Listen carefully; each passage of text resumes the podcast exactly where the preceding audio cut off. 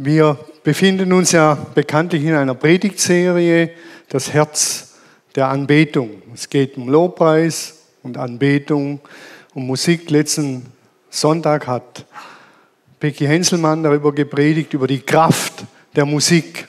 Das ist alles was Kraftvolles, Power, Energie. Die Annelie hat uns in ihrer ersten Predigt überrollt mit der Kraft des Lobpreises und der Musik und man hat regelrecht gespürt, welche Energie darin steckt. Und es ist natürlich die Frage erlaubt, wenn es mir nicht zum Singen zumute ist, wenn ich nicht, wie man so schön sagt, in Halleluja-Stimmung bin, was mache ich dann? Bin ich dann fehl am Platz in einer Kirche, in einer sogenannten modernen Kirche? Was mache ich dann? Als ich so darüber nachgedacht habe, ist mir eine Geschichte eingefallen, die ich selber erlebt habe vor vielen Jahren. War ich bei einem großen Junggottesdienst, so wie gestern Abend, vielleicht fünfmal so groß, aber spielt keine Rolle, eingeladen zum Predigen. Und ich hatte den Eindruck, Gott legt mir etwas aufs Herz. Und zwar aus einem Buch der Bibel, und dieses Buch heißt Klagelieder. Klagelieder.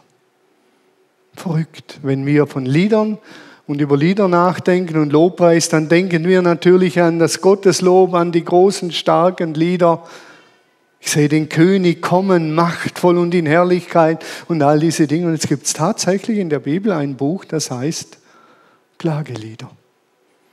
Und ich hatte den Eindruck, Gott will, dass ich darüber predige in diesem großen Jugendgottesdienst über Klagelieder. So bin ich hingegangen, dann gab es eine Gebetszeit, vorher eine Stunde im unteren Stock, da war High Life, da hat man in Sprachen gebetet, mich hundertmal gesegnet, da war einfach Halligalli, im geistlichen Sinne auch. War unglaublich stark. Dann begann der Lobpreis und nach dem Lobpreis vor der Predigt gab es Zeugnisse und da kamen die jungen Leute nach vorne und haben erzählt, Gott hat mir beim Abi geholfen, ich habe das Abi bestanden, obwohl ich kaum gelernt habe. Der andere sagte, ich habe den Führerschein bestanden, obwohl ich so nervös war. Gott hat mich durch den Führerschein getragen. Kamen fünf, sechs Zeugnisse, Applaus, Riesen. Und dann kam ich dran zum Thema Klagelieder. Und ich denke, ich bin im falschen Film. Und so während der Zeugnisse habe ich immer wieder gebetet und geklagt und habe gesagt, Herr, habe ich mich so verhört? Ich, liege ich so daneben? Was mache ich hier? Soll ich irgendeine andere Predigt nehmen? Irgendwas fällt mir ein. Was mache ich jetzt hier? Und so ging ich mit ziemlich weichen Knien nach vorne und in dieser aufgeheizten Stimmung über Klage zu predigen. So habe ich am Anfang dieser Predigtserie gesagt, also liebe Leute, wenn wir eine Predigtserie machen über das Herz der Anbetung, gehört die Klage dazu. Und schon hatte ich den Schein in der Hand und das Go, dass ich sogar darüber predigen darf. Und dann ist mir eben wieder diese Geschichte eingefallen. Nun, wie der Gottesdienst weitergeht, werde ich später erzählen. Wenn ich falls ich es vergesse, erinnert mich einfach dran, bevor ich wieder runtergehe. Klagelieder. Klage. Die Bibel kennt das, Klage. Hiob klagt 38 Kapitel, klagt er. Die Psalmen in der Bibel, das Gebetsbuch der Bibel, das Becky und Annelie auch letzten Sonntag und den ersten Sonntag zitiert haben, das Gebetsbuch der Bibel, die häufigsten Gebete und Lieder sind Klage. Ist so. Und dann gibt es einen Turnaround, einen Wechsel von der Klage zur Bitte, zum Bekenntnis und irgendwann zum Lob. Aber es beginnt meistens mit der Klage. Und deshalb, wenn wir über Lobpreis und Anbetung, über all diese Dinge nachdenken, kommen wir an der Klage nicht vorbei, auch an den Menschen, die Leid erfahren. Was sollen die damit tun? Es gibt so grob vier Wege, wie man mit Leid und Not umgehen kann. Ihr seht diese äh, Grafik hier vorne, vier Wege. Der erste Weg, den gehen viele Menschen, sie vermeiden einfach die Not, das Elend. Sie drehen einfach wieder um, mehr von demselben, leben wie vorher, tun wir einfach so, wie wenn nie was gewesen wäre. Das sind Menschen, die werden nie reifen, die werden nie mündige Menschen werden. Die zweite Möglichkeit ist, man umschifft das Problem. Man umschifft es einfach, schweigt es tot und macht irgendetwas, aber man löst die Not und das Problem nicht. Der dritte Weg, den seht ihr, man geht voll ins Problem rein und es haut einem voll raus. Man bleibt drin stecken. Und der vierte Weg, wäre der biblische Weg, den wir in der Bibel finden, ist der Weg, man stellt sich der Not. Und hier drin, hier drin findet unter anderem die Klage statt. Ich stelle mich dem und ich bringe das ganze Elend, die ganze Not vor Gott und zwar in Form von Klage. Klage darf nicht verwechselt werden mit Jammern. Gott nur noch die Ohren voll jammern. Klage hat so etwas wie ein Rechtsakt. Ich reiche Klage ein, weil ich mich ungerecht behandelt fühle. Ich reiche bei Gott Klage ein. Entweder gegen Gott selber, so hat es Hiob gemacht. Hiob hat gesagt, Gott, ich würde mit dir gern vor Gericht gehen. Ich würde gern mit dir vor Gericht gehen und ich garantiere dir, du würdest Unrecht bekommen, denn ich bin im Recht. Und dann sagt er, aber ich habe ein Problem, du bist noch der Richter, also äh, kann ich nichts machen. Ich kann Klage bei Gott einreichen gegenüber Umständen, die ich erlebe, wo ich empfinde, dass Unrecht ist, und ich kann Klage bei Gott einreichen gegen andere Menschen. Paulus sagt, wir sollen uns nicht rächen, sondern dem das Gericht überlassen, der gerecht richtet. Und Klage ist legal und ich mache das auch manchmal, wenn, wenn irgendetwas ist, von dem ich meine, es ist unfair und es ist Unrecht, was mir geschieht, dass ich nicht auf die Barrikaden gehe, sondern zu Gott. Und ich sage, Gott, ich finde, hier geschieht mir Unrecht. Bitte sorge du für mein Recht. Das kann dann bedeuten, dass Gott zu mir sagt, Thomas, du bist im Unrecht, nicht der andere. Oder ich sorge für dein Recht, gib mir noch zehn Jahre, dann kriegen wir das hin. Entscheidend ist, dass wir mit der Klage zu Gott gehen.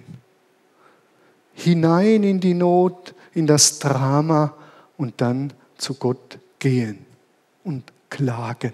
Klage einreichen. Und das mache ich wie formell, dass ich sage, Herr, ich reiche Klage ein. Ich fühle mich ungerecht behandelt. So sagt die Bibel, sollen wir mit diesen Dingen umgehen. Klage. Anbeter, so hat Annelie gesagt, glaube ich, Anbeter sind Menschen, die ihr Herz in Einklang bringen mit Gottes Herz. Stimmt's? Genau. Und das, es ist schon weg, die Grafik, und das geschieht unter anderem in der Klage. Hier. Ich bringe mein Herz in Einklang mit Gottes Herz. Ich reiche Klage ein und sage, Gott, wie denkst du darüber? Was meinst du, was richtig ist? Selbst Jesus, selbst Jesus hat bei Gott Klage eingereicht, als er am Kreuz war und kurz bevor er gestorben ist, hat er Klage eingerichtet. Die Evangelien bringen unterschiedliche letzte Worte zum Ausdruck, aber in einem oder in zwei Evangelien, Markus und Matthäus, dort sagt Jesus und er zitiert einen Psalm, ein Klagegebet, nämlich Psalm 22, und er sagt, mein Gott, mein Gott, warum hast du mich verlassen? Das ist Klage gegen Gott. Er sagt, Gott, warum hast du mich verlassen? Jetzt können wir das schön biegen und zurechtbiegen, weil wir sind fromm. Oder wir stellen uns dem, dass Jesus das letzte Wort am Kreuz in Matthäus und Markus war, mein Gott, mein Gott, warum hast du mich verlassen? Warum? Klagegebet. Klagegebet. Vers später sagt der, sagt der Psalmbeter Jesus nicht mehr, er stirbt dann, aber der Psalmbeter, warum hilfst du mir nicht, wenn ich schreie, warum bist du so fern? Und Jesus hat gewiss, gewusst, dass dieser Psalm so weitergeht. Ein Klagegebet, mein Gott, mein Gott, warum hast du mich verlassen? Anbeter sind Menschen, die ihr Herz mit Gott in Einklang bringen. In der größten Not, im größten Elend schreien sie zu Gott und reichen Klage ein, klagen dort, gerade in der Not, gerade dort. Und jetzt kommt das Verrückte, das darfst du gern so stehen lassen, Gerd. Jetzt kommt das Verrückte. Zwei Verse später, Psalm 22, Vers 4 steht, das hat Becky letzten Sonntag gepredigt und auf den, aufs Podest gestellt. Der Herr wohnt im Lobgesang seines Volkes. Der Herr wohnt im Lobgesang seines Volkes. Kaum auszuhalten. Deshalb die Klagenden nehmen die Klageverse und die Lobpreiser nehmen die Lobverse. Aber sie bringen es nicht zusammen. Mein Gott, mein Gott, warum hast du mich verlassen? Tag und Nacht schreie ich zu dir. Und dann kommt ganz schnell eine Wende, der Herr wohnt im Lobgesang seines Volkes. Ist doch verrückt. Das gehört zusammen. Das dürfen wir nicht auseinanderreißen. Deshalb gibt es diese Predigt heute auch. Die Kraft der Musik und die Kraft der Klage. Ich habe vor Jahren eine schwierige Erfahrung gemacht. Ich war beim Weideausmähen unserer Pferde und mit so einem Balkenmäher. Und dann sind so Dornen irgendwie übers Ganze drüber gegangen und äh, ich musste anhalten und vorne frei machen. Und während ich so vorne frei ziehe, kommt die Maschinerie in Gang weil die Dornen irgendwann einem Hebel gezogen haben und dann fährt das Teil mir hinten in die Ferse rein. Ich hatte Gummistiefel an, fährt mir in die Ferse und mäht wie verrückt. Mein Bruder war zum Glück da und hat das Teil gestoppt. Und ich habe gedacht, die Achillessehne wäre durch. Und ich habe mich nicht getraut, den Stiefel auszuziehen. Ich bin einfach auf der Wiese gelegen, Schmerzen. Mein Bruder ruft den äh, Notarzt. Und so liege ich da. Und da kommt dieser Widerstreit in meinem Kopf. Der eine Satz war, das Leben ist nicht fair. Das Leben ist nicht fair. Ich hatte eine schwierige Phase eh hinter mir. Und jetzt noch das. Das Leben ist nicht fair. Das Leben ist nicht fair. Dieser Satz kam immer wieder. Das Leben ist nicht fair. Und es war nicht fair in diesem Moment. Das muss man nicht schön reden und sagen, jetzt stimme ich in den Lobpreis ein. Nein, jetzt kann ich sagen, mein Gott, mein Gott, warum hast du mich verlassen? Das Leben ist nicht fair. Aber da war eine Widerrede in meinem Kopf und der zweite Satz war, aber Gott ist gut. Das Leben ist nicht fair, aber Gott ist gut. Und dann kam wieder, das Leben ist nicht fair, aber Gott ist gut. Das Leben ist nicht fair, aber Gott ist gut. So war der Widerstreit in meinem Kopf und in meinem Herzen. Jetzt kann man natürlich sagen, ja, wieso lässt denn Gott sowas zu, wenn er gut ist? Dass Gott gut ist, das ist unumstößlich. Das ist unumstößlich. Dass er gut ist, das hat er in Jesus auf eine Art und Weise bewiesen, die kann nicht mehr getoppt werden. Denn Jesus selber sagt, niemand hat größere Liebe, als dass er sein Leben lässt für seine Freunde. Dass er uns liebt und es gut meint mit uns, hat er am Kreuz bewiesen. Das kann nicht getoppt werden. Deshalb kann man in einer bescheuerten Situation sagen, das Leben ist nicht fair, aber Gott ist gut. So, und jetzt müssen wir, wie Psalm 22, das irgendwie aushalten, diese Spannung. Aber bitte nicht eine Seite ausblenden. Happy clappy, immer alles gut, aber es stimmt nicht. Das wäre, dass wir Probleme und Nöte einfach umschiffen, so tun, als wenn es sie nicht geben würde. Wenn wir nur über die Not und Klage reden, ist, wir gehen ins Problem rein und kommen nie mehr raus. Aber in der Not Gott die Klage ausbreiten und sagen, Herr, das Leben ist nicht fair. Und ich weiß, du bist gut so.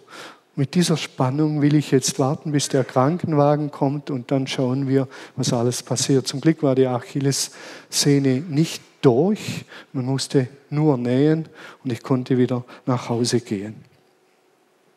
Dass Jesus uns liebt, ist unumstößlich, das hat er bewiesen.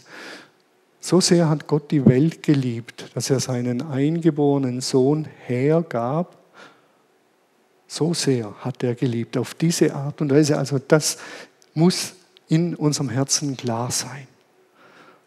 Und dann können wir Klage ausbreiten, denn wir wissen, Gott ist nicht gegen uns und böse, aber wir leben in einer korrumpierten Welt in einer Welt, die sich von Gott distanziert und entfernt hat. Und wir tragen auch die Folgen davon. Nicht nur die, die nicht an Jesus glauben, sondern das ist kollektiv. Die Umweltverschmutzung tragen auch die, die noch nie ein Auto gefahren haben. Die leiden auch darunter. Wir leben in einem Kollektiv. Das ist einfach so. Jesus selber sagt im Johannes 4 in dieser berühmten Rede, wo es darum geht, dass diese Frau am Jakobsbrunnen erscheint äh, und er sie um Wasser bittet, sagt er zu ihr, es kommt eine Zeit, da werden die Anbeter Gott in Wahrheit und im Geist anbeten. Die Menschen werden auf eine ganz neue, so übersetzt Friedrichs Haupt, die Menschen werden auf eine ganz neue Weise lernen, Gott anzubeten. Es wird sehr liebevoll und ehrlich sein, in Wahrheit. Und vor allem aber getragen vom Heiligen Geist. Nach solchen Betern sehnt sich Gott. Gott will keine Heuchler, die so tun, als wenn sie ihn toll finden würden, aber in Wirklichkeit finden sie ihn bescheuert. Sondern Gott sucht Anbeter, Menschen, die ihr Herz mit seinem Herz in Einklang bringen und in Wahrheit ehrlich, authentisch beten. Solche Menschen sucht er. Und da hat die Klage ihren Platz und ihren Raum. Denn ohne Klage können wir nicht ehrlich beten. Kann mir keiner erzählen, dass er immer Grund hat, dankbar, voller Lob zu sein und immer ist alles gut. Gut ist Gott, das steht über allem, ohne Wenn und Aber. Wahrheit ist mehrschichtig. Denn Wahrheit bedeutet, dass wir Wahrheit über Gott aussprechen. Das ist die eine Seite. Wahrheiten über Gott aussprechen. Ist eine Wahrheit, dass er uns liebt. Ist eine Wahrheit, dass er der Schöpfer ist. Es ist eine Wahrheit, dass er uns erretten wird. Das sind alles Wahrheiten über Gott. Gestern hat Domi einige Wahrheiten über Gott hier weitergegeben, über seine Größe, über die Schöpfermacht und all das, über seine Fülle. Klar ist auch, dass Gott mehr ist als Berge, Flüsse und Seen, mehr als Kreuz. Er ist viel, viel, viel, viel mehr. Und das war in meiner letzten Predigt, das können wir nur noch in Kunst zum Ausdruck bringen. Wahrheit, in Wahrheit anbeten meint aber auch ehrlich sein. Gott sehnt sich nach ehrlichen Betern, nach ganz ehrlichen Betern. Das ist seine große Sehnsucht. Manchmal ist es so, wenn ich bete, dass er mir sagt, Thomas, sag mir einfach, was du denkst und hör auf mit diesem geschwollenen Geschwafel. Sag einfach, wo der Schuh drückt. Sag's einfach. Sag einfach, wo du dich unfair behandelt fühlst. Sprich's doch aus und sei nicht frommer als Jesus. Es genügt, wenn du so fromm bist wie er. Sprich's einfach aus. Und es genügt, wenn du so fromm bist wie David. Ich habe Psalmen unterrichtet am theologischen Seminar und da war ein Student, der war wirklich ganz fromm. Und mit Klage kann er nichts anfangen. Er hat gesagt, Gott kann man nicht klagen. Er ist eh nur am Seminar, weil er so einen Schein braucht, so ein Zeugnis, dass er nachher Pastor werden kann. Aber eigentlich weiß er alles. Und dann habe ich ihn gefragt, wie er denn draufkommt, dass und wie er damit umgeht, dass David geklagt hat. Dann hat er gesagt, und das ist eine sehr spitzfindige Auslegung, David hat nicht wirklich geklagt. David hat nur Loblieder gesungen, er hat nie geklagt. Das hat er nur getan wegen uns, hat er solche komischen Sachen aufgeschrieben. Aber er war in seinem Herzen rein und hat nur gelobt. Also man kann die Dinge auf die Spitze treiben, statt zu sagen, David hat geklagt, Jesus hat geklagt und wir dürfen auch klagen. Wenn es im Epheserbrief heißt, werdet voll Geistes, indem ihr zueinander singt in Psalmen, dann haben wir nur die Lobpsalmen. Wer sagt denn, dass es nicht auch Klagepsalmen waren? Dass ich zu Ursula sehe, wenn ich sie sehe, Ursula, jeden Tag bete ich, mein Gott, mein Gott, warum hast du mich verlassen? Und dann sagt die Ursula, Tag und Nacht rufe ich zu dir, Gott. Bist du fern, hörst du mich nicht? Und dann kommt die Annelie mit ihrem berühmten Vers, der Herr wohnt im Lobgesang seines Volkes. Und dann sagen wir, okay, dann sollten wir vielleicht am Sonntag auf die Liebe gehen, in den Lobpreis einsteigen. Oder was? Aber die Klage soll und darf ausgesprochen werden. Nach der Klage, wenn wir hier drin sind, in der Klage, wenn wir drin sind, dann kommt die Phase der Verwandlung. Die Phase der Verwandlung, die hat mit Zeit zu tun. In Prediger 3 ist auch Weisheitsliteratur. Dort lesen wir, alles hat seine Zeit, alles hat seine von Gott gesetzte Zeit. Sich umarmen hat seine Zeit, sich von der Umarmung lösen hat seine Zeit. Steine aufsammeln hat seine Zeit und Steine wegwerfen hat seine Zeit. Lieben hat seine Zeit und hassen hat seine Zeit. Bäume pflanzen hat seine Zeit und Bäume ausreißen hat seine Zeit. Alles hat seine Zeit. Lachen hat seine Zeit und Klagen hat seine Zeit. Der Prediger sagt uns nur ein, Bitte verpasst den Zeitpunkt nicht zu klagen und verpasst den Zeitpunkt nicht aus der Klage wieder auszusteigen. Verpasst den Zeitpunkt nicht aus diesem Problemkreislauf wieder auszusteigen. Aber tut's nicht zu früh und nicht zu schnell, sondern zum richtigen Kairos, Hadelsprache, zum richtigen Kairos steigt aus. Kürzt die Klage nicht ab. Kürzt sie nicht ab. Das gehört zum Leben dazu. Wir sind beim Psalm 30, Vers 12. Du hast meine Klage in Freude verwandelt. Wer hat es denn verwandelt? Wer? Wer?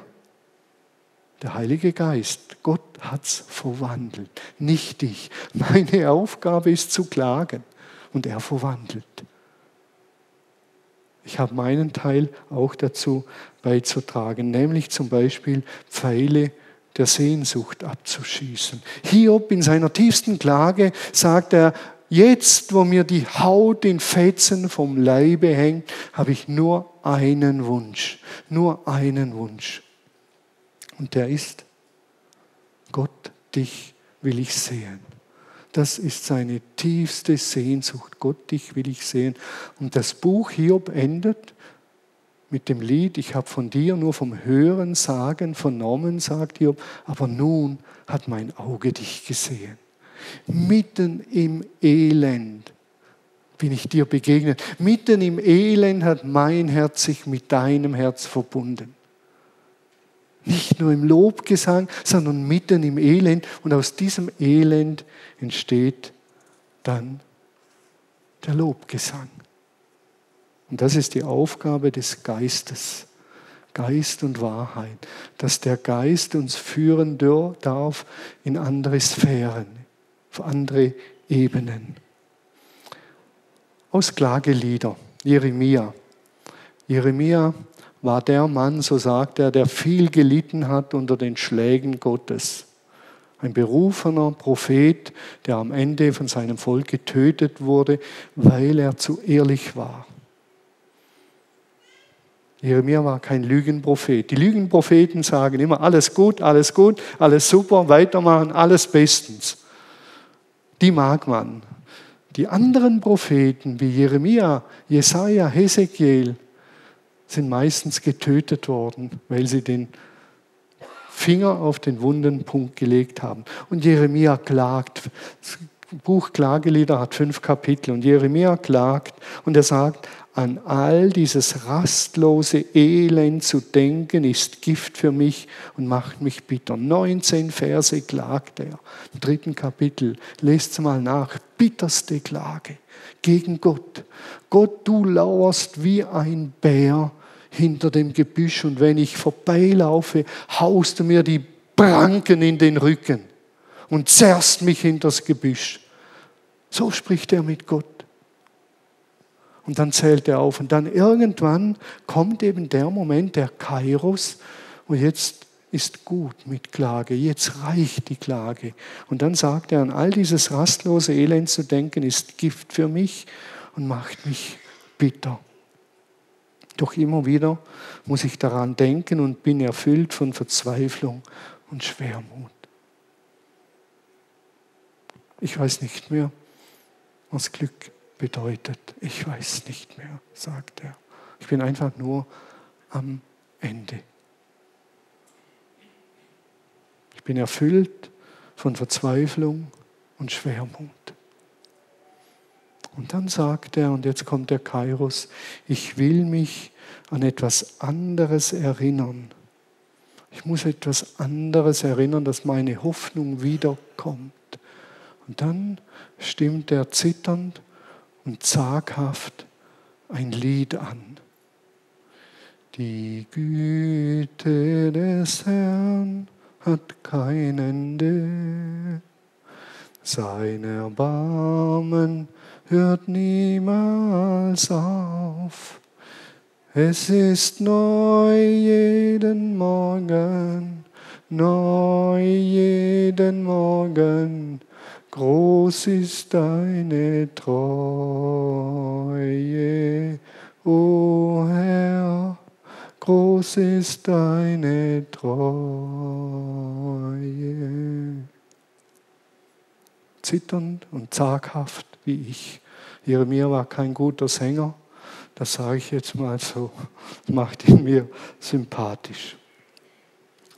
Mitten in der Not stimmt er dieses Lied an. Ich erinnere mich, die Güte des Herrn hat kein Ende. Sein Erbarmen hört niemals auf. Das will ich erinnern.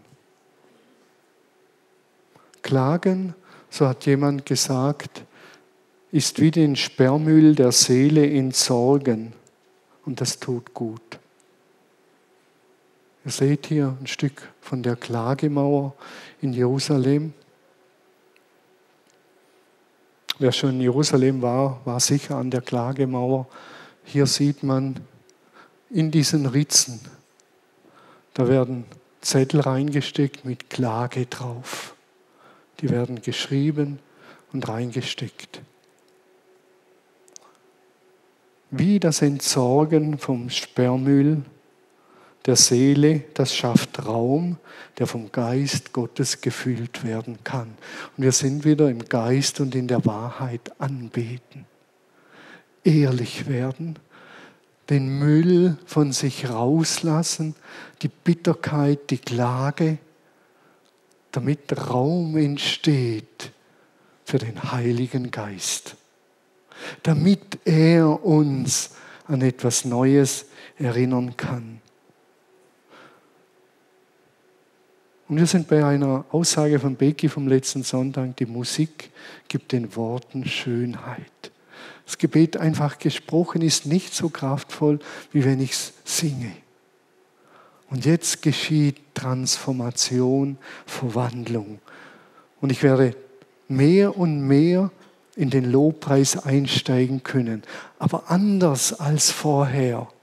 Denn der Schmerz, das Leid, die Trauer, die Bitterkeit, die sind weg von mir. Und der Heilige Geist nimmt zunehmend diesen Raum ein. Aber bitte überspringt diesen Moment nicht. Sonst müllt ihr euch nur zu mit etwas Neuem. Aber der tiefe Müll bleibt drin. Der muss durch die Klage raus. Vertieft und verwandelt. Nach dem Tod unserer Tochter haben sie hier im Lobpreis war eine Geige für ein paar Jahre, ein Jahr, ein paar Monate, weiß nicht mehr. Und die Geige hat mein, meine Seele so erreicht, so erreicht, mich abgeholt in dem Schmerz, dass ich die ganze Zeit im Lobpreis nur heulen musste. Und Gott hat mir gezeigt, Thomas, die Tränen wischen den Schmerz von deiner Seele. Die Tränen wischen und spülen den Schmerz von deiner Seele. Und wenn der Schmerz weg ist, werden die Tränen weg sein. Und die Geige hat da etwas in mir erreicht. Deshalb, was Becky sagt, die Kraft der Musik, die ist enorm. Aber es braucht auch Musik, die den Schmerz in uns anrührt. Sonst wird es billig und unter Umständen oberflächlich. Wir sind beim Jugendgottesdienst am Schluss angelangt. Ich habe dann gepredigt, frisch, fromm, fröhlich, frei über Klage. Die Stimmung war so irgendwo im Keller inzwischen. Predigt ist vorbei und der Moderator sagt, hat noch jemand ein Zeugnis? Was will man denn sagen nach einer Klagepredigt? Ein junger Mann geht nach vorne und sagt, Leute, ich muss euch sagen, ich bin beim Führerschein durchgefallen. Und dann hat er geheult. Und dann geht eine vor, eine Abiturientin, und sagt, ich wollte das Abi machen dieses Jahr und ich bin durchgefallen. Du hast bestanden, ich bin durchgefallen. So sieht's aus. Dann hat sie geheult. Dann geht die nächste vor und sagt, ich habe mit meinem Freund Schluss gemacht, weil er keine christlichen Werte akzeptiert. Und das tut so weh, das tut so weh. Gott, das tut so weh, das tut so weh. Aber es ist so gut, dass ich es gemacht habe. Aber es tut so weh. Klage. Und dann geht der Schlagzeuger vor und dann sagt er, und ich muss euch eins sagen, jetzt ist Schluss mit der Heuchelei. Wenn ich heute Abend heimgehe nach dem Schlagzeugspielen, dann ziehe ich mir noch ein Internetporno rein, nur damit ihr es wisst. Heute Abend nicht mehr. Mit dem muss Schluss sein. So sieht's aus. So, und dann lag der ganze Müll auf der Bühne, sind noch weitere gekommen, der ganze Scheiß lag auf der Bühne. Und dann kam das Lied, die Güte des Herrn hat kein Ende. Sein Erbarmen hört niemals auf. Es ist neu jeden Morgen, neu jeden Morgen. Groß ist deine Treue, o oh Herr. Und es hat eine ganz andere Bedeutung bekommen. Und dann ging es so Schritt für Schritt weiter und so nach vier Liedern war ein Lobpreis. Ich habe gedacht, ich bin direkt im Himmel bin nach diesem Gottesdienst heimgefahren, zwei Stunden. Ich habe immer gedacht, ich fahre da irgendwo in himmlischen Sphären in der Gegend rum. Es war voll, voll krass. Ich vergiss diese Erfahrung nie. Ehrlich anbeten, ehrlich beten, die Klage ernst nehmen. Und dann hören, was der Herr sagt, auf den Geist hören. Und auf einmal bekommen die Lobpreislieder im Hintergrund dieser Ehrlichkeit eine ganz, ganz neue Dynamik. Und dann erleben wir tatsächlich, was der Psalmbeter im Psalm 30 erlebt hat. Du hast meine Klage in Freude verwandelt. Nicht, dass ich über das Ereignis freudig sein muss und sagen, war das schön, dass ich das Auto an die Wand gefahren habe. Darum geht es gar nicht. Aber was ich mit dir erlebt habe, Herr, deine Güte und Treue und alles, das weckt in mir Freude. Mit der Zeit unbändige Freude. Aber bitte überspringt die Klage nicht. Geht hinein, lauscht auf Gott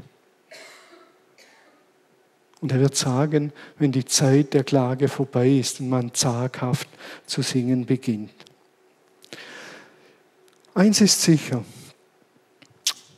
dass man immer einen Schritt mehr kann, als uns die Gefühle sagen. Wenn mir das Gefühl sagt, Thomas, dir ist nicht zu, zum Lob, zumute, Klage, ich kann immer einen Schritt mehr gehen, als ich denke, in neues Land. Und auf einmal kommt die Dankbarkeit. Frage ist nur, ob ich diesen Schritt gehe, den Gott mir aufs Herz legt und sagt, jetzt ist gut, jetzt ist gut mit Klage. Jetzt geh ins Vertrauen, geh in den Dank und beginn neu zu erinnern, die Güte des Herrn hat kein Ende. So sehr hat Gott die Welt geliebt. Beginn das zu erinnern.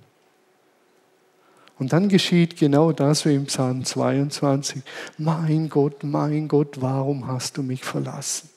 Und ich halte die Spannung aus, der Herr wohnt im Lobgesang seines Volkes. Dort finde ich ihn und werde irgendwann auch ihn wieder loben. Und dann wird es wuchtig und gewaltig und nicht billig. Amen dazu.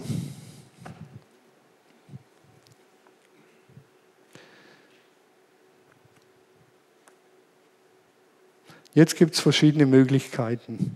Wir haben ein Abendmahl heute, sage ich nachher noch was dazu. Und dann gibt es hier vorne, hier vorne rechts so eine Mauer. Eine Mauer, das ist die Klagemauer. Da gibt es Zettel, da könnt ihr hin und eine Klage aufschreiben, zusammenrollen, in die Ritzen stecken, einfach reinstecken die werden dann irgendwann entsorgt. Das ist der Müll, der entsorgt wird, geschreddert wird. Also keine Sorge, niemand wird das lesen. Ich habe kein Interesse an dem.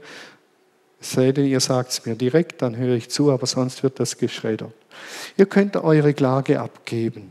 Dann könnt ihr raus zum Abendmahl gehen und das Abendmahl empfangen als Mahl der Stärkung und als Mahl des neuen Bundes, als Mahl der Vergebung, als Mahl der Hoffnung, dass Jesus wiederkommt, als Mahl der Freude, was auch immer. Und dann zurück in den Saal, in den Lobpreis, zaghaft oder laut, wie auch immer. Und wenn ihr Menschen begegnet auf dem Weg, dann seht ihr sie ihnen an, ob sie traurig sind oder nicht, und dann wendet an, was Paulus sagt, weint mit den Weinenden und freut euch mit den Fröhlichen. Ihr könnt als Fröhliche die Fröhlichen in Arm nehmen, als Weinende die Weinenden. Aber bitte als Fröhliche nicht den Weinenden ein paar billige Sätze geben, mit auf den Weg geben. Sprüche-Schreiber sagt, wie Essig in eine Wunde gießen, ist es einem Traurigen lustige Lieder vorsingen. Das kann nur ein Verrückter tun. Bitte kein billiger Trost. Eine herzhafte Umarmung im Schmerz in der Klage ist das Schönste, was es gibt. Einfach umarmt zu werden. Was Jeremia gesagt hat, die Güte des Herrn hat kein Ende, ist Bundessprache. Gott steht zu seinem Bund, seine Güte hat kein Ende. Was wir im Abendmahl feiern, ist der neue Bund. Der Bund, den Gott mit uns schließt durch Jesus, dass er uns vergibt, dass er uns neu macht, dass wir Menschen werden können, wie Menschen gedacht sind, dass wir auf Gottes neuer Himmel und Erde dabei sein werden. All das steckt darin. Und Gott ist treu und er hält seinen Bund, den alten und den neuen. So passt das Ganze zusammen. Zum Schluss ein Freund von mir, der schreibt an seiner Masterarbeit und er hat gesagt, Thomas, in meinem Grundstudium hat man viel über die kleinen Fragen, Autorenfrage, wer hat das Johannesevangelium geschrieben, wann hat das geschrieben, was sind je, all das Zeug nachgedacht, Griechisch gelernt, ist soweit alles okay. Und jetzt bin ich an einer Schule in meinem Masterprogramm und man praktiziert das Big Picture Thinking das Denken in großen Bildern. Man macht Gott nicht fest an einem Verslein. Mein Gott, mein Gott, warum hast du mich verlassen? Oder der Herr wohnt im Lobgesang seines Volkes. Sondern man spannt große Bilder, so wie wir sie heute gespannt haben. Und er sagt, das ist so beglückend. Und dann schreibe ich meine Hausarbeiten in diesem Big Picture Thinking. Und dann blättere ich sie nochmals durch. Am Schluss sagt er. Und oft beginne ich zu weinen. Einfach zu weinen. Und dann bete ich und sage, Gott, du bist so schön. So schön bist du. Du bist so schön. So schön bist du, Gott. Und dann weine ich. Und dann gebe ich die Arbeit ab. Dass wir vor Gott ehrlich sein sollen. Dass er unsere Klage ernst nimmt, verwandelt uns eine neue Perspektive schenkt. Das Problem muss er nicht mitnehmen, aber eine andere Perspektive. Das ist im Religiösen so schön und so phänomenal. Keine Religion kennt das, dass ein Gott einem einlädt und sagt, beklag dich bei mir, reich Klage ein bei mir gegen mich selber, gegen Menschen, gegen andere Dinge. Du bist eingeladen, so wie du bist. So schön. Ich glaube, wir schätzen das gar nicht mehr. Wir werden das Abendmahl schweigend empfangen, denn wir sind Empfangende der Gnade Gottes. Es gibt heute keine Worte, sondern einfach empfangen. Und ihr könnt für euch sagen, danke Herr, du bist so schön, dass du mir das gibst. Erst die Klage, dann zum Abendmahl und ihr dürft auch beim Abendmahl sagen, Herr, ich erlebe deine Schönheit nicht mehr. Bitte schenk sie mir neu. Seid einfach ehrlich.